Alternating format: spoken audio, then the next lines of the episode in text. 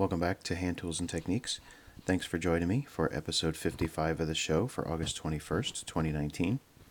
You are probably going to notice that things sound a little bit different today, and that is because I am recording this episode of the show from my phone.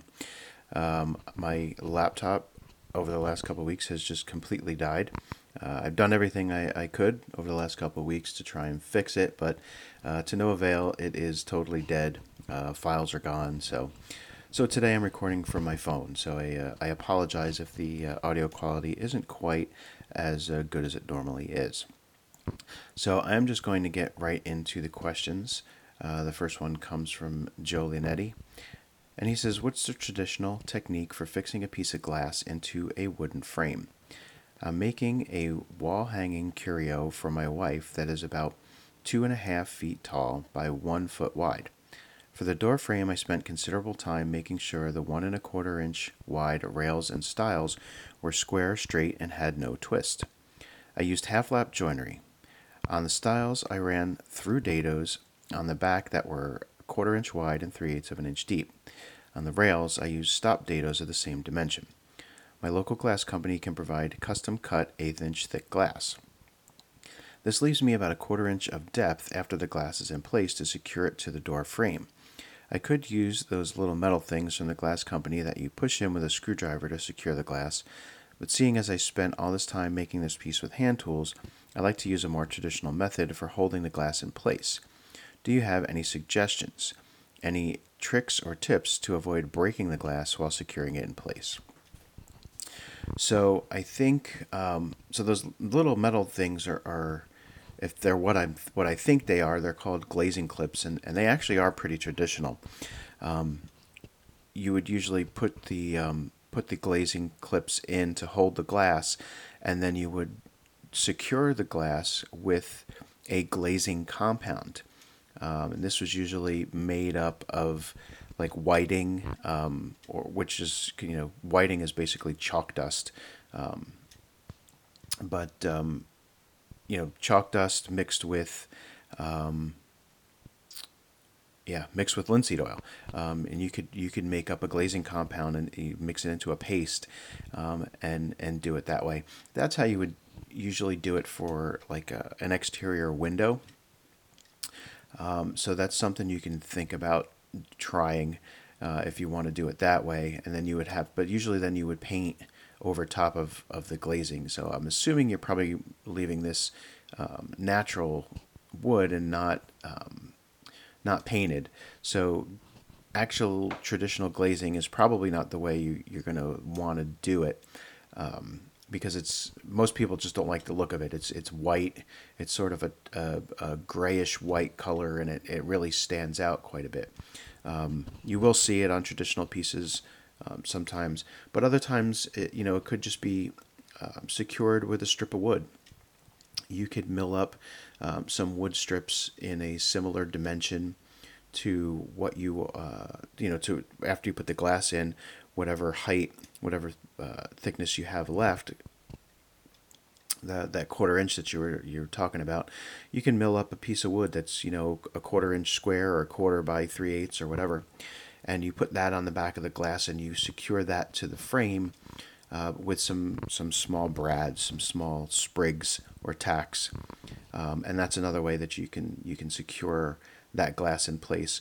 Um, in a, in a case like that, you are probably going to want to leave a small gap around so you can get the uh, the nails in um, a little small gap between the glass and the frame but uh, that's another another way that you can do it uh, but usually when it when it comes to um, securing glass I don't worry about being too traditional myself because um, most people just don't like the, the look that the traditional methods provide. Again, which I'm, and I'm referring to the glazing compound here.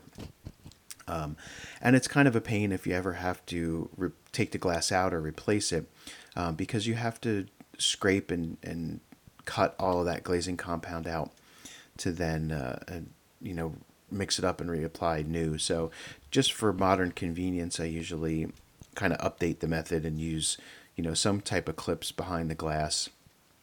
Um, but um, I think you know in in your case, if it's a door that you're going to be opening and seeing the inside of it all the time, I would probably opt for just the wooden strips secured, and you can secure them um, with glue. You can secure them with little brads.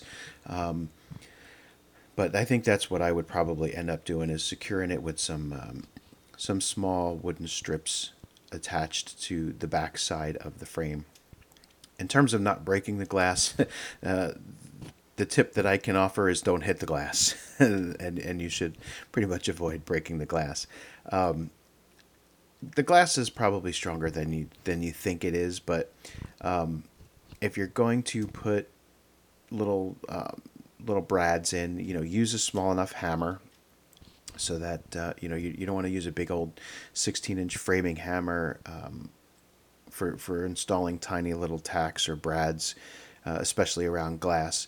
Um, if you can avoid it, if that's all you've got, then that's what you've got to work with. But um, I like to use a smaller uh, smaller hammer with a little cross peen for those tiny little nails, um, and then a, a nail set. Use use a nail set to drive the um, drive that little brad most of the way. Um, get it started with the hammer, but then immediately switch over to that nail set because um, that's going to allow you to get that set right on the head of the nail and uh, and keep it there and hopefully keep it from slipping off. So uh, I would say that's probably your best bet to uh, avoid breaking the glass if you're going to put it in with um, with the strips of wood is to uh, make sure you have and use a nail set. So our next question comes from Scott Adams, and uh, Scott has a question on using a shooting board. Hey Bob, this is Scott Adams from Lexington, Tennessee again. Uh, I thought of another question that I've got for you. I'm having trouble with my shooting board, and uh, I built a shooting board a couple years ago, uh, one that I can true up well. Um, also have um, you know a good plane with you know sides are 90 degrees or so and all that. But every time that I'm shooting the end of a board, my the end of my board is maybe half degree or degree off of square, and um, best I remember, it's going to be the side against the fence that is always the high side. Uh, as in when I you know test with my square. Um, the side that was against the fence, you know, it'll hit there first before it hits the side where my plane touched first. Um, but I, have always had this issue. I'm starting to think it may be a technique thing, or maybe I need to, you know, add some, I don't know, kind of grippy pad to my shooting board or something like that. Uh, but I was wondering if you would uh, let me know of any tips that you have for the shooting board or if you've ever seen this problem before. I appreciate it. Talk to you later. So, Scott, to me, it sounds like your shooting board is at a square. If it, if you're consistently um, consistently planing it so that the the edge against the fence is a high corner, um, I think your your fence is probably at a square, but I would say try. You know, first thing I want you to try is is make sure you're referencing your square off the proper edge, right? So, if you're the edge against the fence should be the edge that you're measuring off of square as well. So, um, so first make sure that you're you're referencing off the proper edge, um, because if you're getting if you're planing your boards um, and your two edges aren't perfectly parallel and you're measuring off of you're you're checking for square off the edge that's not registering against the fence, then that could be your problem as well. You didn't mention what edge you were referencing your square off of, but um, but I would try, you know, first make sure you're you're measuring for square off of the edge that's against the fence. Um, but if it's con- if it's consistent and it doesn't matter what plane you use, how sharp or dull the plane is, um, I think your your fence to your shooting board is probably out of square. So I would check that very carefully. Um, it's not unusual to you know to check the um, the fence against the edge of the shooting board and, and find after using it for a little while that either the fence has moved slightly um, or that um, you, you know you've planed away the um, the part of the shooting board next to the fence, the the the um, the ledge. You've planed that away a little bit um, because when you run the shooting board in, usually those first few passes, that's what happens is you plane away a little bit of that um, of that ledge to uh, until the the plane is completely run into the shooting board, and then it, that changes things ever so slightly. Um, and your your fence may not be square in relation to that edge anymore. So I would recheck the shooting board first to make sure that everything is still nice and square. Um, if you're 100% sure that everything is nice and square, um, it could be a technique issue. Um, you, you know, putting a little something grippy along the fence of the shooting board could certainly help. Um, I wouldn't use anything too aggressive because the the coarser the sandpaper is, the thicker it tends to be. Um, and that thickness is not going to be consistent, and that could throw things out of square on its own. So, um, if you're going to put something on your fence, I would make sure that it, it's a really fine grit, you know, 400 grit, 600 grit, 800 grit, something like that, really thin, um, just enough to provide a little bit of grip, but not so much that it's really adding any significant thickness to the point where that alone could throw things out of square. Um, and then you know make sure that your your irons are sharp and that you're not trying to um, to cut too deeply. Sometimes what happens is people tend to try and take too thick of a cut on a shooting board, um, and that tends to move the piece.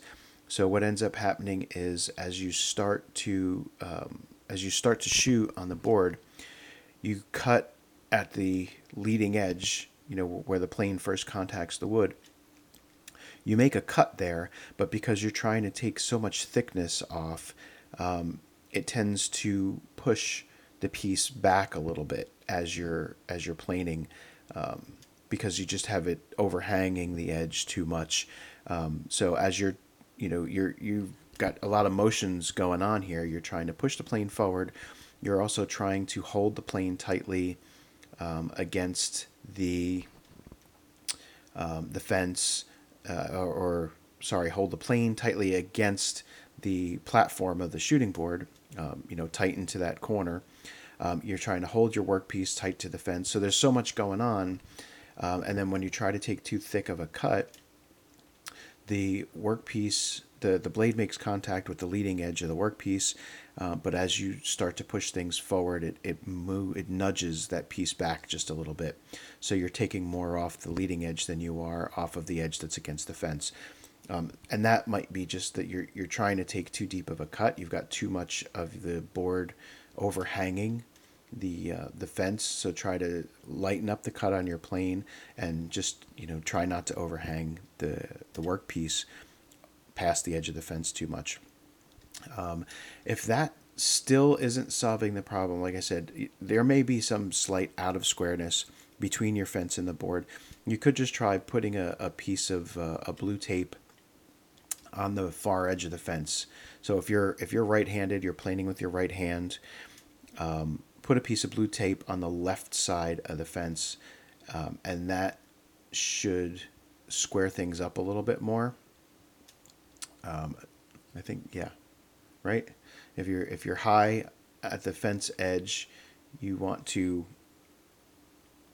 put some blue tape. No, it might be the other way around. Try it both ways. I think you actually might have to put a, a piece of blue tape right up against the fence so that uh, on on the right edge of the fence, not the left edge. My mistake.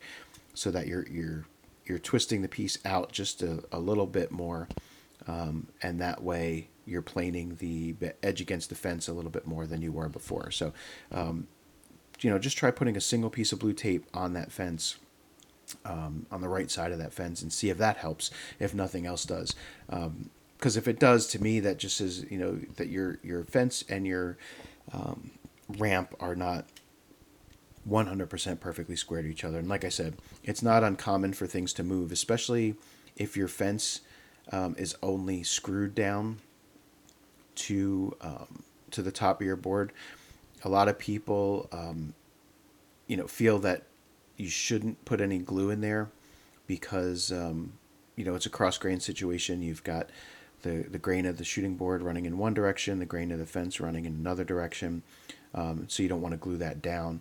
Um, but I've found that if you don't add glue, it's very common for that fence to move ever so slightly. So you're gonna have to, you know, if you don't have any glue between your fence and your shooting board, you're gonna have to recheck the squareness of that um, of that connection occasionally and make sure that it's staying square. Um, especially, you know, if you've taken too thick of a cut at one time and the plane kind of jammed into the edge of that board, um, but didn't actually cut fully through it because you were trying to take too much off.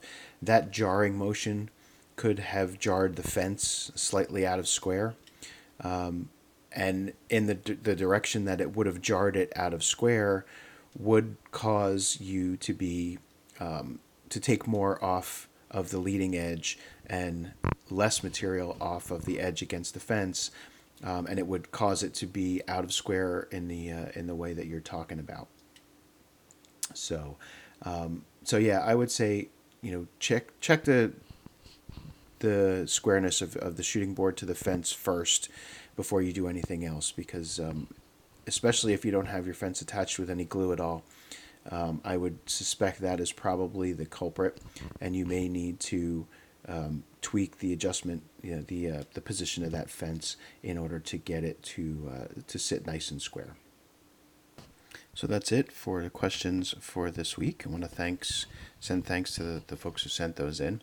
Um, I had a, a you know nice discussion or, or I had something planned for for the main topic, but um, unfortunately my phone won't let me record long enough in order to, to finish the discussion of the main topic. The main topic for today was was um, called narrowing focus, and it was really uh, has a double meaning. The first being, you know, if you want to get good at a particular thing in woodworking, then um, you may need to consider not trying to do everything like uh, furniture making, spoon carving, basket making, chairs, boxes, carving, marquetry, parquetry. You know, you can't really try and, and do all of this stuff and expect to become really, really good at any one aspect of it. Uh, you kind of have to narrow your focus down a little bit. And I had a, a, a longer discussion planned on that aspect of it. Um, but as I said, unfortunately, my phone um, is not allowing me to record long enough to to have that discussion. Um, but the second meaning of, of the narrowing focus piece has to do with the podcast itself, and and this is going to be the last episode of the podcast. My uh, you know I, I mentioned my computer dying. That's not really the reason why. Um, i just took that as a sign that maybe now is probably a good time uh, to end the show.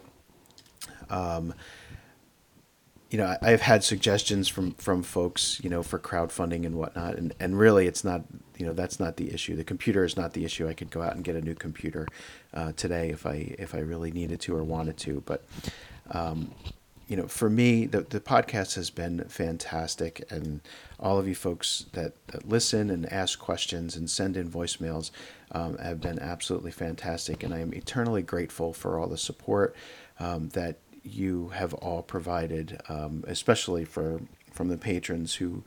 Um, who've offered their, their financial support and um, and folks who've sent in questions and encouragement for uh, for the show. Um, unfortunately, you know, with the whole, with everything going on, um, I personally need to narrow focus myself. Um, when I got into doing all of this years ago, you know, I started with a blog and then added videos. Um, a couple, two and a half years ago, added the audio podcast, and then there's the Instagram piece, and um, and I'm I'm trying to teach more, um, in addition to building a house, coaching two youth hockey teams. Um, so much, there's, just so many things going on. So personally, I need to narrow my focus uh, myself, and um, you know, part of that is trying to find an area of my woodworking that I want to get better at. um, and and trying to focus on that. And you know, while I love doing the video and I love doing the audio, um, I think my real my real passion within at, at least in terms of sharing the craft um, is is writing and teaching. So I've kind of decided that those are the two areas that I really want to try and focus a little bit more on.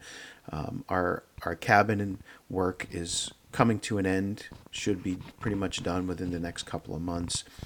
Um, and I've already started working with uh, the local art school to try and offer uh, to teach some more classes next year um, after the hockey season is over. So, um, you know, I'm, I'm, trying to work on teaching more classes, um, and I, I really want to do some more writing. Um, so, this will be the last episode of the audio podcast. Um, you can still find me on Instagram. You can still find me on my blog at brfinewoodworking.com slash blog. Uh, and I will be active in both of those places.